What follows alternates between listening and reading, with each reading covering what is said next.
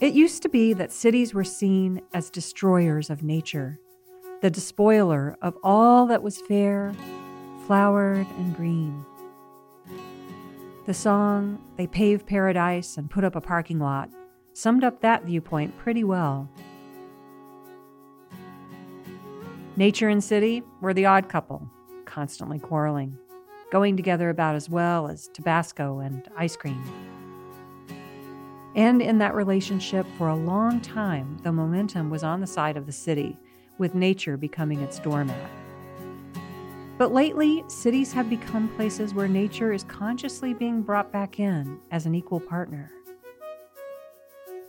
Today's guest embodies that movement, someone who can show us how the world, and particularly how cities, are transforming.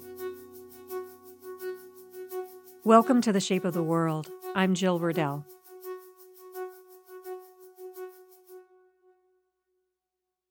I'm Jerry Adelmann. I'm president and CEO of Openlands, which is a regional land conservation organization based in Chicago and working in this three state metro area at the southern shore of Lake Michigan. Full disclosure Jerry used to be my boss. He is someone who shaped my own thinking about nature and cities because he's both an amazing leader and he had such an original take on these issues. He continues to be incredibly innovative in his approach to cities and to protecting nature in and around cities. Jerry, how long have you been working at Openlands? This is my 31st year as the president and CEO and was involved with them earlier on a special project and then left and founded an organization and ultimately came back to Openlands. Can you talk to us a little bit about why it is that cities around the world located where they are, what is the relationship of cities and nature at its most elemental? For millennia, cities developed where you had the natural wealth and richness that could support a population. Cities couldn't exist without a rich natural resource base. You need soils for food, for agriculture, forests for wood, timber, fuel, but most importantly, access.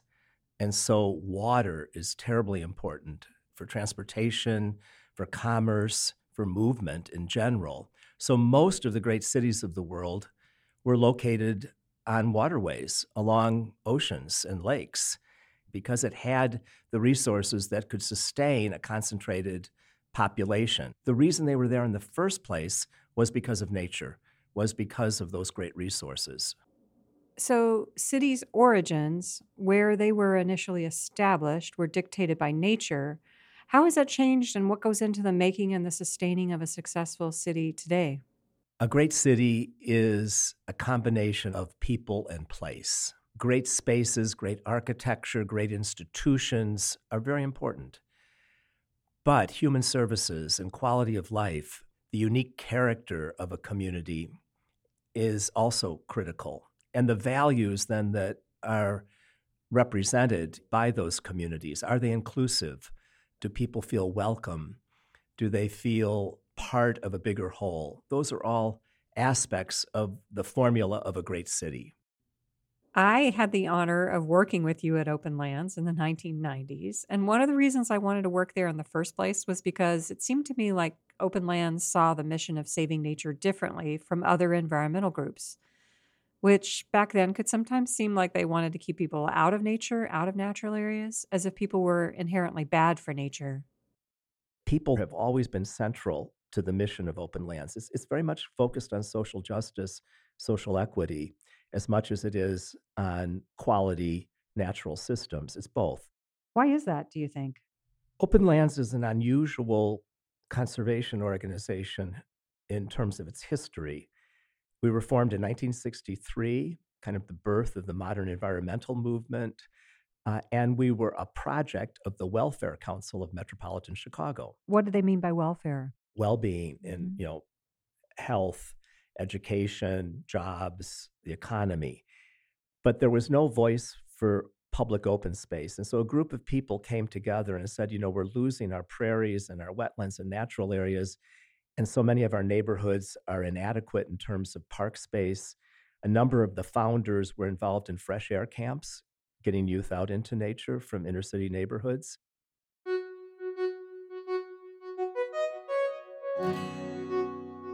One of the things that I've been thinking about in Chicago is that in other parts of our lives, a lot of things are being very rapidly diminished. But in Chicago, my perception is over the time that I've lived here that nature has become much richer. Is that true or is that my imagination? I personally feel that nature has become richer in the city in the last, let's say, 30 or 40 years. And why is that? Part of it is public policy mm. and trying to bring expertise to the city to help them think through how they can be better stewards, how development and uh, retrofitting of buildings and, and sites in the city can be more friendly to nature. Let's pull back to a larger frame and talk about what Openlands and urban planners call green infrastructure.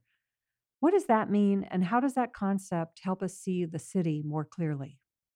Green infrastructure is the natural world. It's our trees, it's our open spaces, it's our farmland, our waterways, our natural resources. Whereas gray infrastructure is the built environment, it's buildings, it's roads, it's utilities. And so these coexist. But often we don't focus on the huge value that the green side of the equation brings. There's just a natural tendency to think that the green infrastructure just happens on its own, And it doesn't, it's all intentional. especially in an urban environment. Totally. Cities often have destroyed so much of the original landscape. So the challenge is how to bring it back, how to bring nature and functioning natural systems back into the fabric of urban life. Nature doesn't thrive in cities by accident, just because we didn't happen to mess with it. In some cases, there are some wonderful pockets of biodiversity because they were left alone. A ravine, an area that was cut off and fenced because industry was using the property, edges of railroads where prairies survive. Those things are remnants. But when you start thinking holistically at a landscape scale, it really requires restoration, reintroduction, stewardship, caring for that in a very conscious way. And the same kind of creativity and ingenuity that goes to other parts of urban planning. The whole field of restoration ecology, the Chicago region has been a pioneer, certainly in North America, in that, bringing back our prairies, our wetlands, our natural areas, and understanding what's required to do that. Both the science, also the citizen stewardship, the volunteerism that's so key. The Chicago region has been a pioneer, certainly in North America. It's a discipline and a science and an approach that needs its own focus and resources and should not just be seen as something that happens on the side. It's central to the well being of, of our places. And can I also say it's fun and community building? Totally. Brings people together in wonderful ways, connecting them to place, to their community in powerful ways where they feel a real sense of ownership because they've been an agent of positive change. And that's hard to do in our society. It is, and it's hard to get together and build a house anymore. Any sort of building is so technical at this point that it requires these highly specialized skills. Whereas the creation of a garden, the restoration of a prairie, a lot of that comes down to the kind of hand labor that somebody can come out on a Saturday afternoon, be taught it in a relatively short period of time, and make a incredibly positive contribution toward biodiversity. So if you can take some vacant lots and turn them into a community green space, a garden, a place to gather and have picnics and social meetings, that's very empowering and can change the whole social fabric of the neighborhood. It's relatively easy to do. I don't want to say it's easy because it's hard work, Right. but very different than addressing large affordable housing complexes or tackling long term issues related to crime and to economic development. So these are things that do bring people together in powerful ways and where they feel they can make a difference. And you and Openlands have really been at the center of making that happen in a conscious, deliberate way. Let's talk a little bit about that. This is sort of region centric in that we're talking about the Chicago and metropolitan area, but it's also the case that your projects have had national reverberations. Openlands was a pioneer in urban conservation. We often had to invent things. We did the first rail to trail conversion in the country. Meaning an abandoned railroad, instead of just getting torn up, gets turned into a recreational trail. Correct. The Prairie Path was the first in the nation. The railroad itself is hiking and biking, but the land adjacent to it has all these marvelous prairie remnants. It's now a national movement, of course. There's the Rails to Trails Conservancy, a, a very effective national organization. Openlands has also been responsible for protecting giant contiguous tracts of land, more along the lines of conventional land conservation. At one end of the spectrum are these large landscape scale uh, initiatives like Hackmatack National Wildlife Refuge, which bridges Wisconsin and Illinois. Midewin National Tallgrass Prairie, former Joliet Arsenal, 20,000 acres, the first national tallgrass prairie created by Congress. We launched Friends of the Chicago River, the first group in the city to focus on the river as our forgotten waterfront and not just an open sewer. So, a lot of the things that Openlands did, they had to invent. We launched what ultimately became the Alliance for the Great Lakes, Lake Michigan Federation. There weren't those initiatives in place, there weren't models that we could look to from other parts of the country. You're unusual in this day and age at having stayed with a single organization and led a single organization for over 30 years. Can you tell me a little bit about what it's been like for you personally to manage to do all these other things, but always keeping this consistent focus on open space and people benefiting from open space and staying in the same job for that length of time. What's that like? It's all about place for me and community. I come from Lockport, Illinois, a small community, but played a very important role historically. In my childhood, it was starting to change. Rust Belt issues, urban sprawl, taking up our farmland. And it was very disconcerting. I'm a sixth generation resident my great great great grandfather was one of the first permanent white settlers in that area in 1830. So I had this great That's sense of roots. place, very deep roots. I was fortunate enough to know great grandparents, grandparents, this extended family who told me a lot about this place and shared stories that were very powerful and very meaningful. I went away to school, lived in Europe for a while. I really felt that there wasn't much of a future in this town, and then started looking differently. And part of that was looking at the regional landscape, the landscape that was adjacent to Lockport and beyond, especially along the route of this historic waterway, the Illinois Michigan Canal. And I loved the place. And I said, you know, maybe it can reverse itself. It's not all going the wrong way. There are assets here, there are extraordinary resources, both cultural and natural. And so I started working on things and ultimately found Openlands and in the end became the president and CEO. I've had opportunities to work elsewhere and to move on, but it's so rewarding to have an impact in this place where I have such deep roots and such strong relationships with family and friends. I care deeply about the future. Openlands is an extraordinary agent of change. I've been so fortunate, so blessed to work with such amazing people, staff and board, our partners. Everything we do is done in partnership. That there really wasn't the incentive to leave.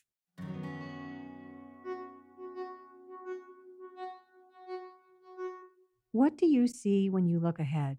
Climate, most recently, is, is something that we've really embraced in a very significant way, something that we never spoke about five or 10 years ago and of course today we must deal with. And so, what is our role as a conservation organization in that global challenge that's affecting Chicago and our region so directly?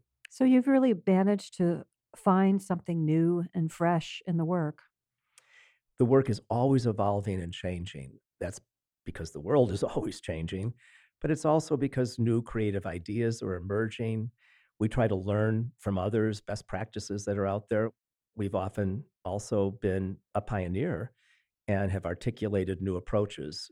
For instance, the Illinois and Michigan Canal National Heritage Corridor, this kind of partnership park from Chicago down to LaSalle, Peru, over 100 miles that encompasses towns and natural areas and parks and trails, but also industry and brownfields. And it's a living, working landscape, but one that's very significant for the people who live there.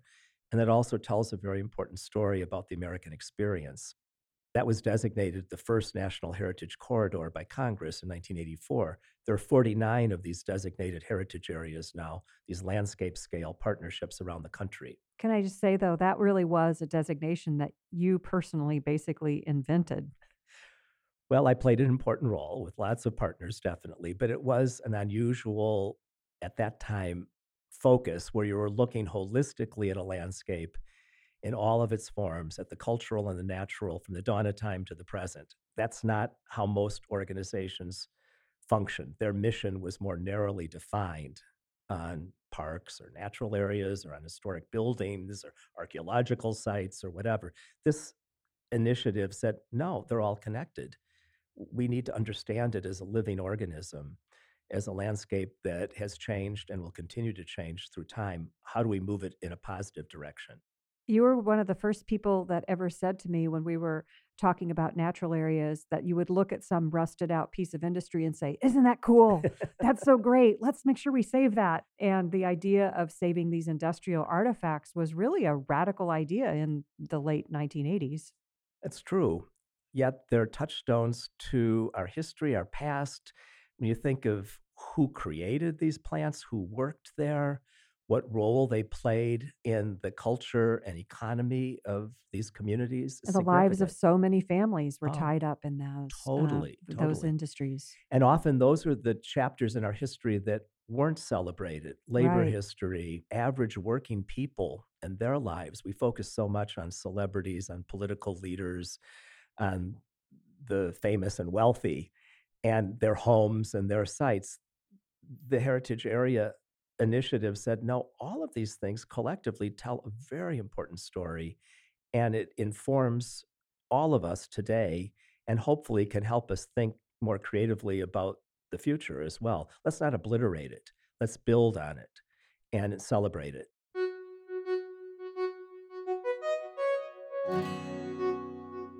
Do you have an overarching philosophy that has guided you?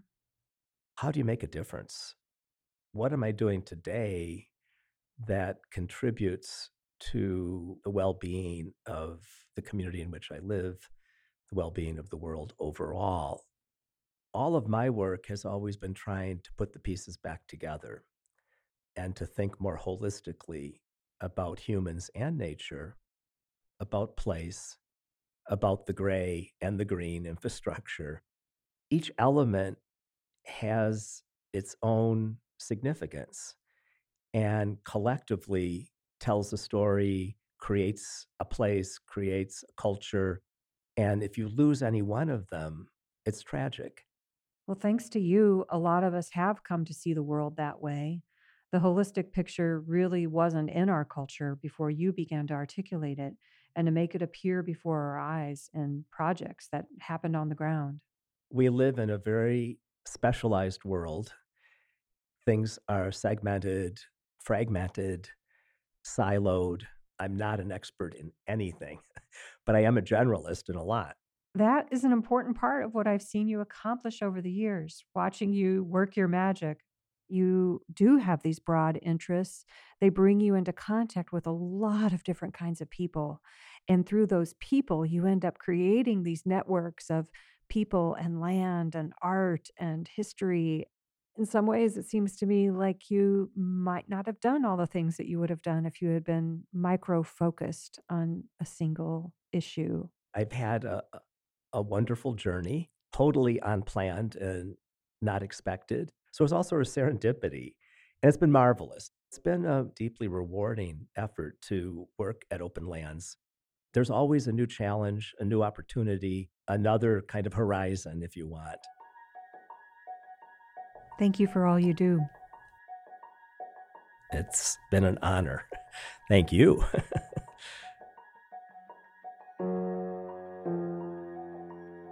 This is Jill Riddell, and I hope this conversation with Jerry Adelmann inspires you, like Jerry, to find a new challenge, a new opportunity, another kind of horizon.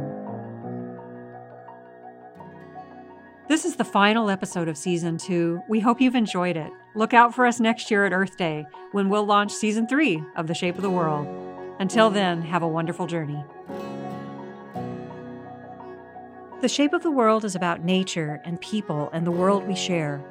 It's a production of the Office of Modern Composition, a business that creates compositions and fosters composers. If you have a story to tell, the Office of Modern Composition can help. They can go all DIY and teach you how to write and produce the story yourself, or they'll do the whole thing for you.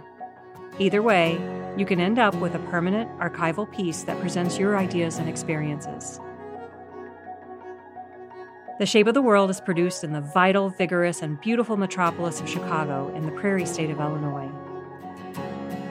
You can find The Shape of the World on Instagram and on the website shapeoftheworldshow.com. Shape of the World's producer is Ari Mejia. The theme music is composed and performed by Brad Wood. Thank you to today's guest, Jerry Adelmann, and to Openlands.